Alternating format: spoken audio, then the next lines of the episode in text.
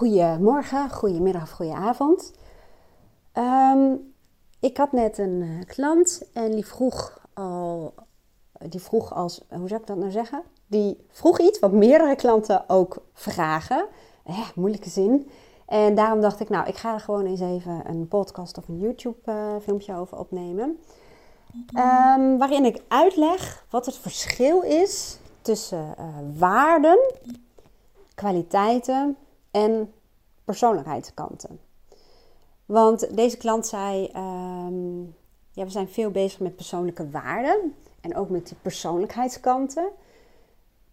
Maar wat is nou eigenlijk precies het verschil? Nou, dat probeer ik even goed uit te leggen. En dan start ik bij persoonlijke waarden. Dus waarden zijn eigenlijk ja, onze allerbelangrijkste behoeften in het leven. Uiteraard hebben we een aantal universele behoeften, hè, zoals uh, slaap en eten en dat soort zaken. Die laat ik heel veel achterwege. Het gaat vooral om persoonlijke behoeften en waarden, die dus voor elk mens gewoon weer anders kunnen zijn. En ik denk dat ik er het beste aan doe door gewoon even wat voorbeelden te noemen. En in dit geval die van mijzelf. Bijvoorbeeld een aantal van mijn persoonlijke waarden zijn uh, gezin. En dan vervolgens familie, gezondheid en vitaliteit, verbondenheid, verschil maken, persoonlijke groei en ontwikkeling, vrijheid, avontuur. En nou moet ik even nadenken. Um, ja, eerlijkheid, integriteit. Je ziet ook van hoe langer de lijst, um, hoe lastig het soms wordt. Maar als je dit met mij hebt gedaan, dan brengen we ongeveer 7 tot 10 belangrijke, belangrijkste persoonlijke waarden in kaart.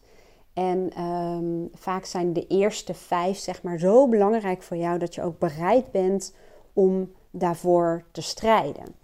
Een voorbeeld kan ik wel noemen uit uh, mijn tijd in loondienst bij het kadaster.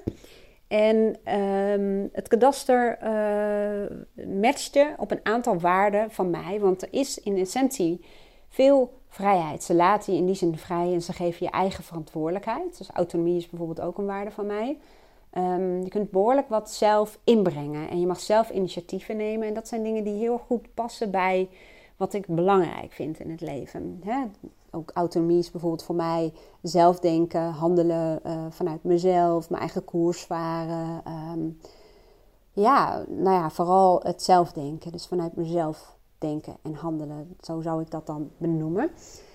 Maar er zijn ook een aantal dingen die uh, niet matchen met mijn waarden. En uh, vreemd genoeg zou je zeggen, ik noem net uh, vrijheid. Ze geven je vrijheid, maar qua agenda had ik um, ja, niet heel veel vrijheid. Want het is een groot bedrijf, dus er wordt veel vergaderd. Ik zeg dus, er wordt veel vergaderd alsof dat een een of andere logische conclusie is. Dat is natuurlijk helemaal niet waar. Maar uh, mijn ervaring is wel, er wordt best veel vergaderd. En ik merkte gewoon dat dat, um, alleen het feit al dat er veel vergaderingen in mijn agenda stonden, maar nou, heel veel vond ik ook niet altijd even functioneel, om het zo te zeggen.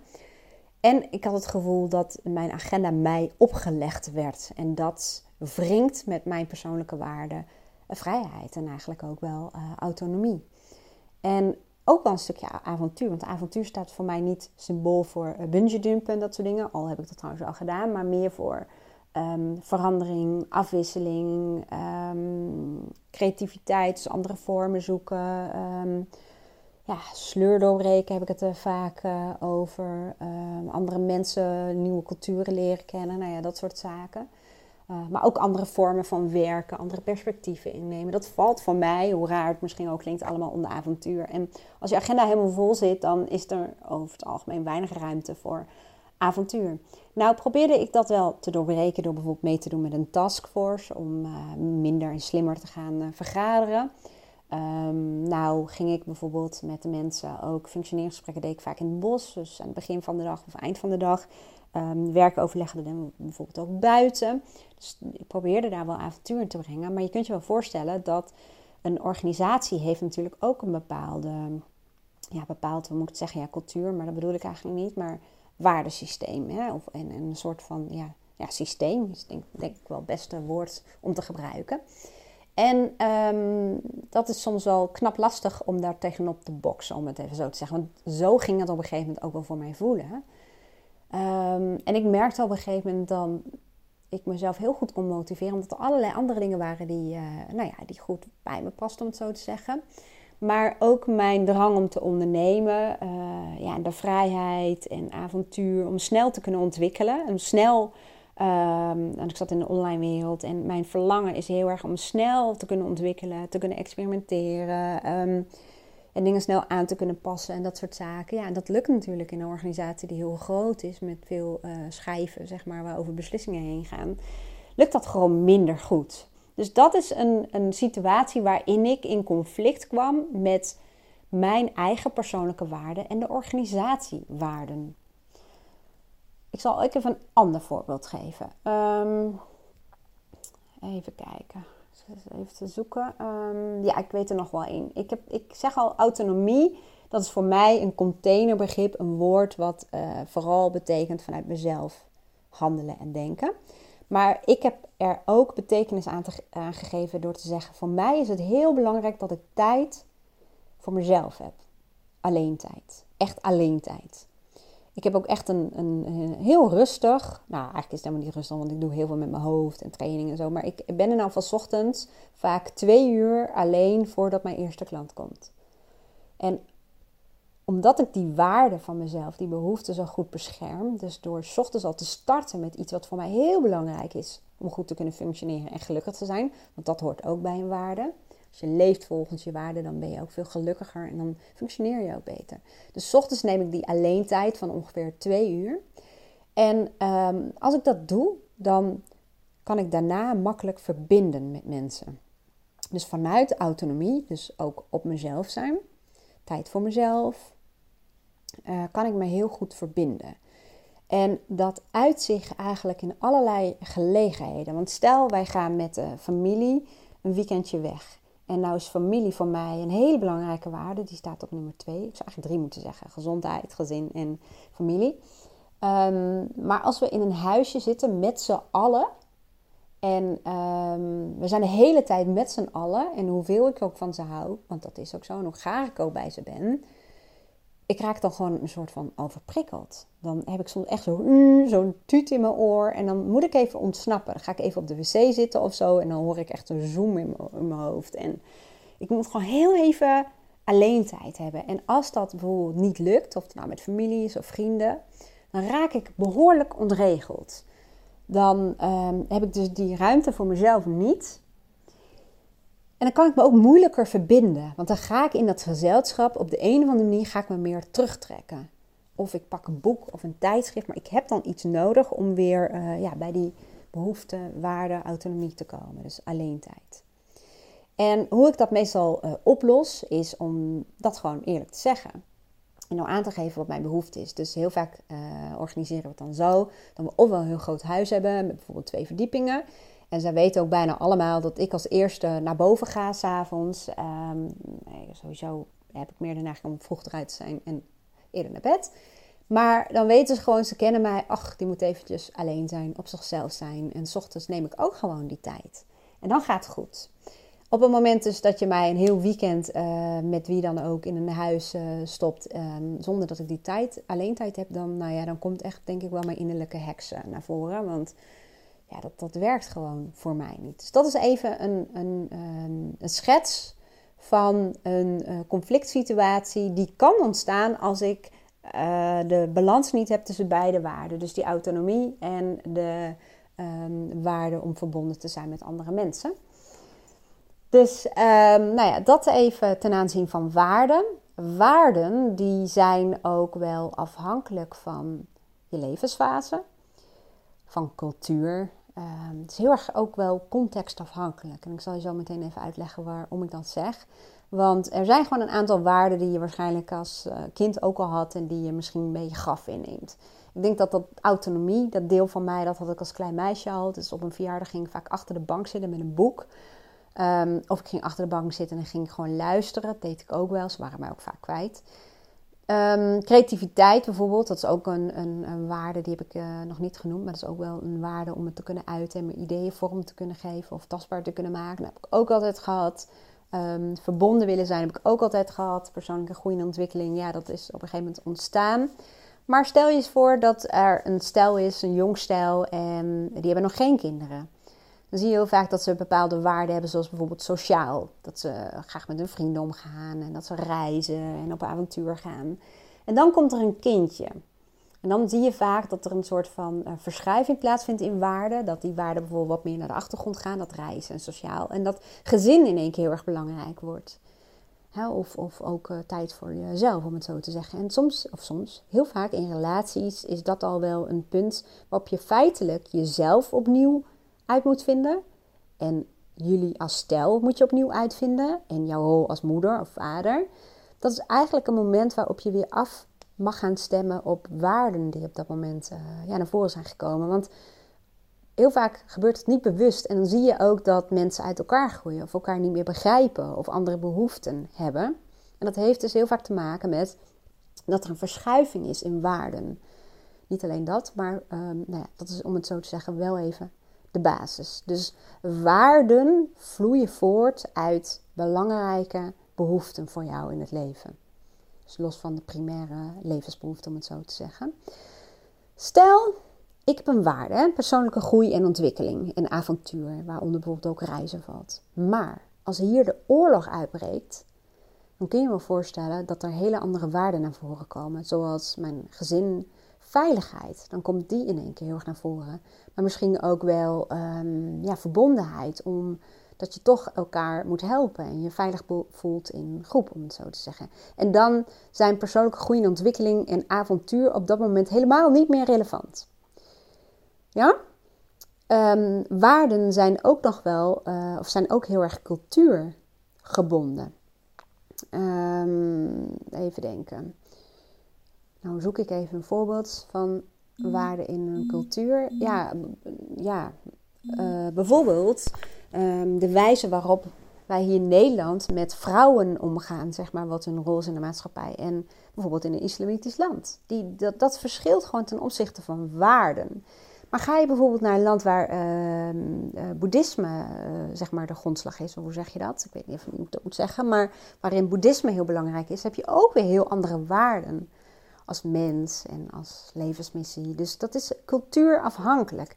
Maar het is ook nog eens dat het um, per generatie kan verschillen. Want laten we even teruggaan naar de oorlogstijd. Hè. Mijn opa en oma hebben allebei de oorlog meegemaakt. En Um, in de oorlog ontstaan bepaalde waarden, uh, veiligheid, maar ook bijvoorbeeld, ja, er was armoede, dus um, er ontstaat ook een behoefte om te sparen, om zuinig te zijn. Dus dan zie je vaak dat die generatie veel meer bezig is met, je moet de kraan niet laten lopen, de deuren dicht doen, um, sparen, nou ja, een, een, vaste baan zoeken, zekerheid, veiligheid, uh, verbinding, elkaar opzoeken. Uh, in het weekend uh, naar opa en oma gaan, dat soort zaken. Dus daar ontstaan gewoon waarden uit. Maar nou zie je dat vanuit die opa en oma, die dus de oorlog hebben meegemaakt, zijn kinderen gekomen, zoals bijvoorbeeld mijn ouders. En die hebben bijvoorbeeld al veel minder armoede meegemaakt, niet zoals in de oorlog. En die voelen zich een stuk veiliger. En dan zie je dat er vaak andere waarden ontstaan. Bijvoorbeeld plezier of uh, van betekenis zijn of um, persoonlijke groei en ontwikkeling. En dan zie je wel dat ik bijvoorbeeld van mijn ouders, van mijn vader vooral meegekregen, je moet heel erg voor jezelf zorgen. Je moet onafhankelijk zijn. Onafhankelijkheid is bijvoorbeeld ook een waarde. Die was heel lang belangrijk voor mij. Dat is die nog steeds. Um, maar er is in die zin wel een verschuiving dat ik niet meer daarvoor aan het vechten ben, omdat ik dat al um, ja, zo ervaar. Het is al gewoon, ja, hoe moet ik dat nou zeggen? Um, het is al ja, vanzelfsprekend ik bijna willen zeggen. Ik kan het niet zo goed uitleggen, maar die waarde is niet meer iets waarvoor ik nou moet strijden, om het, uh, om het zo te zeggen. Maar ik vertelde al, dus mijn uh, vader heeft dat meegegeven. Onafhankelijk zijn, moet je eigen broek op kunnen houden. Um, zorg dat je autonoom bent. Je, de, uh, altijd zelf denken. Altijd zelf denken. Altijd je eigen mening vormen. Um, nou ja, dat soort zaken. Dus dan zie je dat daaruit waarden worden meegegeven. En bij waarden horen trouwens ook altijd normen. Normen zijn eigenlijk regels die ervoor zorgen dat je meer volgens de waarden kunt leven. Bijvoorbeeld um, bescheidenheid of zo. Hè? Van, uh, nou, je maakt jezelf niet groter dan. Dat zijn dan bijvoorbeeld regels. Um, je moet voor jezelf zorgen, is dan een regel ten aanzien van onafhankelijkheid. Um, nou, dat. Dus dat wordt meegegeven. Maar nou zie je dat, dat, dat mijn leeftijd, ik ben 44, ik ik vind het bijvoorbeeld heel belangrijk om uh, wel financieel onafhankelijk te zijn. Ook om te sparen, om gewoon uh, ja, vermogen te hebben om op te vallen. Maar ik vind uh, persoonlijke groei en ontwikkeling enorm belangrijk. En ik vind het ook belangrijk dat ik van betekenis ben in mijn werk. En dat het werk mij plezier geeft. Dat het gewoon heel erg bij mij past. En dat er vrijheid is. En dat is al anders ten opzichte van, bij wijze van spreken, mijn ouders. Want mijn vader heeft altijd ook de wens gehad om te ondernemen. Maar dat heeft hij niet gedaan. In plaats daarvan is hij bij zijn baan gebleven, die hem natuurlijk wel zekerheid gaf en, en doorgroeimogelijkheden en dat soort dingen. Maar ik ben voor mijn persoonlijk geluk gegaan. En nou zie je dat de generatie van de millennials, zoals we ze noemen, vaak ook in conflict komen met eerdere generaties, omdat eerdere generaties zeggen van en ze zijn lui en ze zeggen dat ze het niet trekken om meer dan 32 uur per week te werken en het moet allemaal wel leuk zijn. En dat komt omdat de, uh, nou ja, die generatie heeft andere waarden dan wij. En we kunnen wel zo lekker gaan boos zijn, maar dat hebben we voor een groot deel natuurlijk ook zelf veroorzaakt. dat is ook iets wat wij uh, in ons gedrag hebben meegegeven. Mijn generatie zijn veel werkende ouders en ja, uh, daar heb ik me ook schuldig aan gemaakt. Dan ga je toch vaak compenseren. Of je wil gewoon dat je kinderen het fijn hebben met de tijd die je bij ze bent. En uh, ze hebben het niet moeilijk. Ze kunnen alles krijgen wat ze willen. Um, ja, dus je geeft ze ook een bepaalde standaard mee. Een bepaalde levensstandaard. En ja, dus heel andere waarden. Heel andere ervaring, maar ook heel andere waarden. Nou, voordat ik zo meteen verzand in het onderwerp waarden. Ik hoop dat je wel een beetje een beeld hebt van wat waarden eigenlijk zijn, um, wil ik doorgaan naar het volgende. En dat is uh, die persoonlijkheidskanten. Dus persoonlijkheid, um, je persoonlijkheid bestaat uit verschillende kanten van jezelf. Als je mijn persoonlijkheid zou uh, schetsen, dan zou je kunnen zeggen dat ik een aantal primaire kanten heb. Dus kanten die ik, uh, van mijn persoonlijkheid die redelijk dominant zijn. Het is mijn ratio, mijn denker, mijn analist, die altijd alles wil begrijpen. Ik heb een heel beheerste kant, die ehm, bij wijze van spreken minder goed toestaat dat ik uh, wat losser ben. Of uh, nou ja, beheerst, zoals ik al zei. Voor mensen die me kennen, die weten dat wel. Maar ik heb ook een hele gevoelige kant, een creatieve kant. Um, even kijken, een kant die heel geraakt kan worden. Uh, een kant die geraakt bedoel ik vooral door, door schoonheid van de natuur, door, door ja, echtheid. Um, wat heb ik nog meer voor uh, kanten? Um, ja, de kant die altijd de hele tijd uh, nieuwe dingen wil leren. Mijn autonome kant, die is heel duidelijk aanwezig. En daar zie je al een lijntje met autonomie is mijn waarde. En ik heb ook een hele duidelijke autonome kant in mij. Want ik heb ook kanten die um, wat minder sterk vertegenwoordigd zijn in mij. En dat is bijvoorbeeld mijn onbevangen kant. Ik bedoel, je zult mij niet snel helemaal uit mijn dak zien gaan. Um, en sommige mensen hebben dat wel in hun persoonlijkheid. En daar kan ik ook echt heel erg veel bewondering voor hebben. Dus je, ik, laat ik even dat bruggetje maken van wat ik vertelde, dat ik een waarde heb en dat is autonomie. Maar ik heb ook een kant in mij, dus een persoonlijkheidskant, en dat is mijn autonome kant. Dus um, je kunt je voorstellen, als je verschillende kanten in jezelf hebt, dat ze ook bij wijze van spreken allemaal uh, uh, een bepaalde behoefte ja, vertegenwoordigen, laat ik het zo maar even zeggen.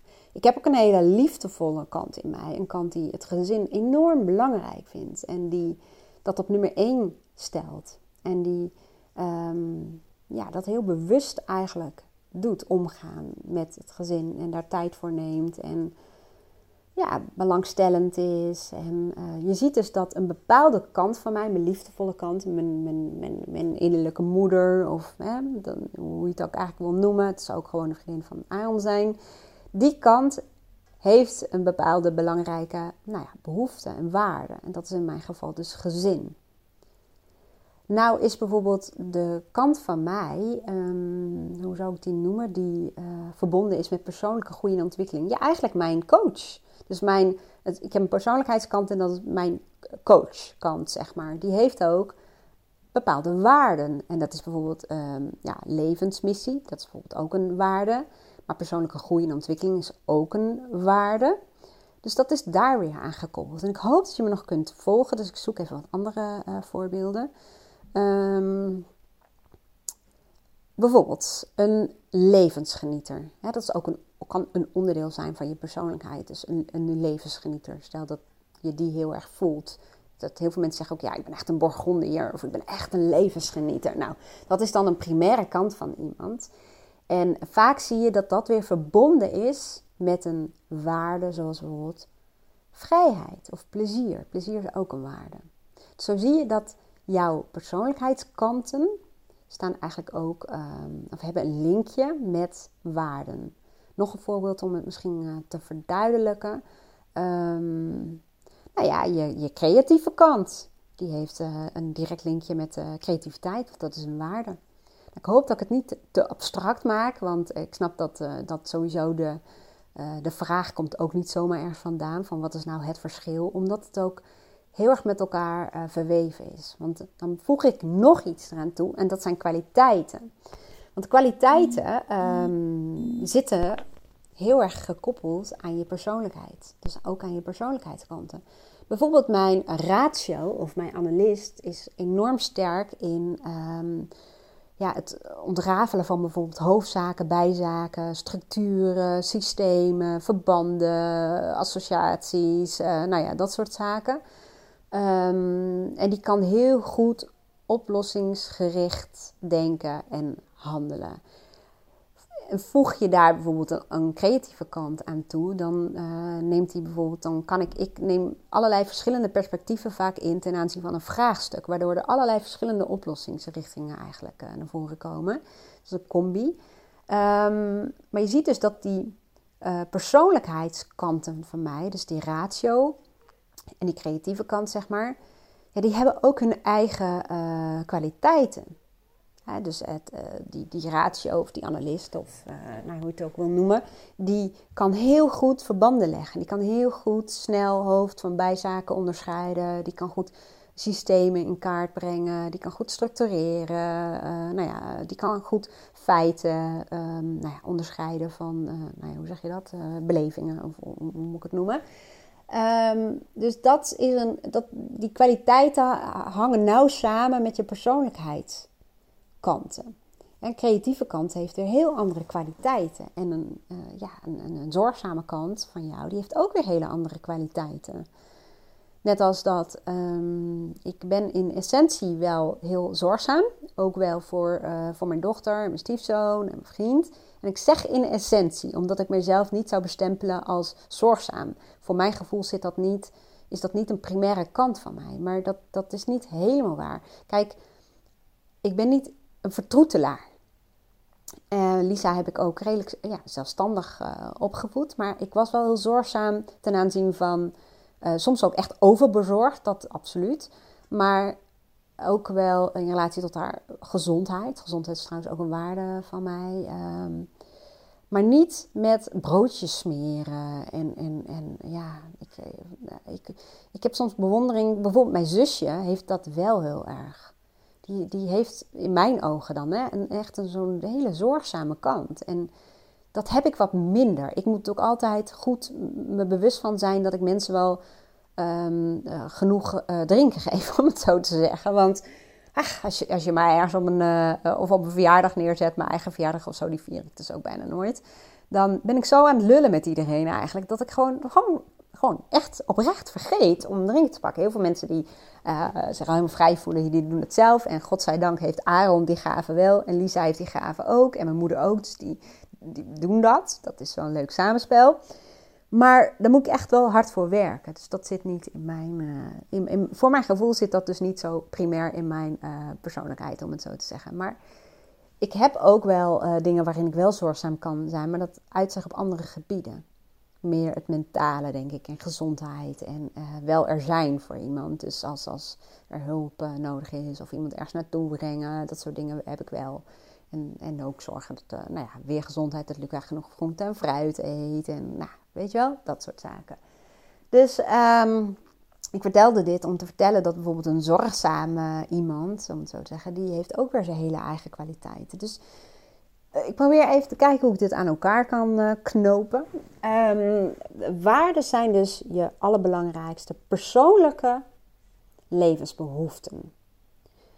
En dan heb je ook nog persoonlijkheidskanten die samen jouw persoonlijkheid vormen. En die kanten, elk, elke kant heeft een soort identieke, zeg ik dat goed, eigenschap. Maar ook een waarde. Dus een bepaalde persoonlijkheidskant van jou, die heeft een belangrijke waarde. Dus wat ik al vertelde, de liefdevolle kant heeft bijvoorbeeld als waarde gezin en verbondenheid. En harmonie zou ook kunnen, is ook een waarde. Nou, dan hebben we kwaliteiten. Dus elk van jouw persoonlijkheidskanten heeft ook eigen persoonlijke kwaliteiten. De ratio heeft dat, maar een creatieve kant heeft dat ook. En daarom hebben we vaak echt een mix van ehm, nou ja, verschillende waarden, verschillende persoonlijkheidskanten en verschillende kwaliteiten. Nou, nogmaals, ik kan me voorstellen dat het best wel heel abstract klinkt, want ik probeer het los te maken van elkaar, maar dat kan eigenlijk helemaal niet. Het vormt gewoon wie je bent. Dat is ook waarom ik in mijn coaching heel erg veel werk met persoonlijke waarden. Dat is voor mij een soort van basis. Persoonlijkheidskanten in kaart brengen. Dus hoe ziet jouw persoonlijkheid eruit? En kwaliteiten. Waarbij ik binnen kwaliteiten ook weer onderscheid maak tussen, ik maak het nog even ingewikkelder. Wat zijn jouw kernkwaliteiten, kwaliteiten die echt bij jou horen? Waar je plezier in hebt, waar je echt van in een flow komt, die je heerlijk vindt om te doen. En wat zijn feitelijk ontwikkelde vaardigheden die je hebt geleerd om bijvoorbeeld, even heel heftig gezegd, te overleven? Of om je plek in deze maatschappij uh, op te eisen, om het zo te zeggen. Of omdat er een beroep werd gedaan op bepaalde vaardigheden van jou. Dus je kunt vaardigheden ontwikkelen, bijvoorbeeld in je werk of bijvoorbeeld in je jeugd, maar je voelt, je hebt er eigenlijk geen zin in. Je kan het heel goed, maar je hebt er gewoon geen zin in. Je vindt het niet leuk. Ja, je kan het goed, dat weet je ook, maar er zit geen energie op. En er zijn ook kanten die, um, waar je gewoon echt naar uitkijkt om of sorry, kwaliteiten, nou haal ik ze zelf ook door elkaar. Er zijn ook kwaliteiten die als je ze inzet, dat voelt ook echt als een flow. Dat voelt gewoon fijn, daar heb je gewoon een plezier in en dan klopt het. En even afsluiten met het laten kloppen. Als je jouw persoonlijke waarden weet en ook echt voorbeelden kent in de praktijk en betekenis daarin toekent, dan in één keer begin je ongelooflijk veel te snappen. En dan snap je ook dat de normen waarnaar jij leeft, heel vaak niet matchen of niet meer matchen met jouw waarden. Probeer ik ook even te verduidelijken. Ehm, even kijken hoor. Stel dat jij um, een waarde hebt verschil maken. Je wil iets doen in deze wereld, in, daar succesvol in worden. Maar bij jullie thuis was de norm: doe maar gewoon, dan doe je al gek genoeg. Dan dient die norm jouw waarde niet. Want als je dat vast blijft houden, dan, ja, dan is de kans dat je heel erg gaat opvallen in jouw vak wat kleiner. Want doe maar gewoon, dan doe je gek genoeg. Dan zal je waarschijnlijk wat meer moeite hebben om jezelf uh, ja, zichtbaar te maken, om het zo te zeggen. Dus ik hoop dat dat een beetje een goed voorbeeld is. Um, ik vertelde al van dat ik wilde uh, uh, eindigen met dat het klopt. Dus ik breng de persoonlijke waarde in kaart. En kijk ook vaak van naar welke normen leef jij dan nu? En welke dienen jou en welke zijn eigenlijk ja, dysfunctioneel, om het zo te zeggen. En sta je eigenlijk alleen maar in de weg. Vervolgens ga ik vaak samen kijken van, goh, hoe zit jouw persoonlijkheid in elkaar? Welke persoonlijkheidskanten zijn er? Welke zijn heel dominant of primair? En welke heb je feitelijk verstoten? Of nou ja, zou je misschien wat beter uh, kunnen leren kennen? En vervolgens gaan we samen kijken van, hé, hey, wat zijn eigenlijk jouw kwaliteiten? En welke kwaliteiten zijn echt je kernkwaliteiten en welke kwaliteiten heb je ontwikkeld? Dat zijn ontwikkelde vaardigheden. En elke kwaliteit heeft ook een valkuil. Als je er te veel van inzet, als je te zorgzaam bent, dan cijfer je jezelf weg. Elke kwaliteit heeft ook een allergie. Dus als zorgzame, dan zal je waarschijnlijk een broertje dood hebben aan mensen die gewoon heel egoïstisch zijn. Of die gewoon lekker alleen maar doen waar ze zelf zin in hebben. Ik noem maar even wat.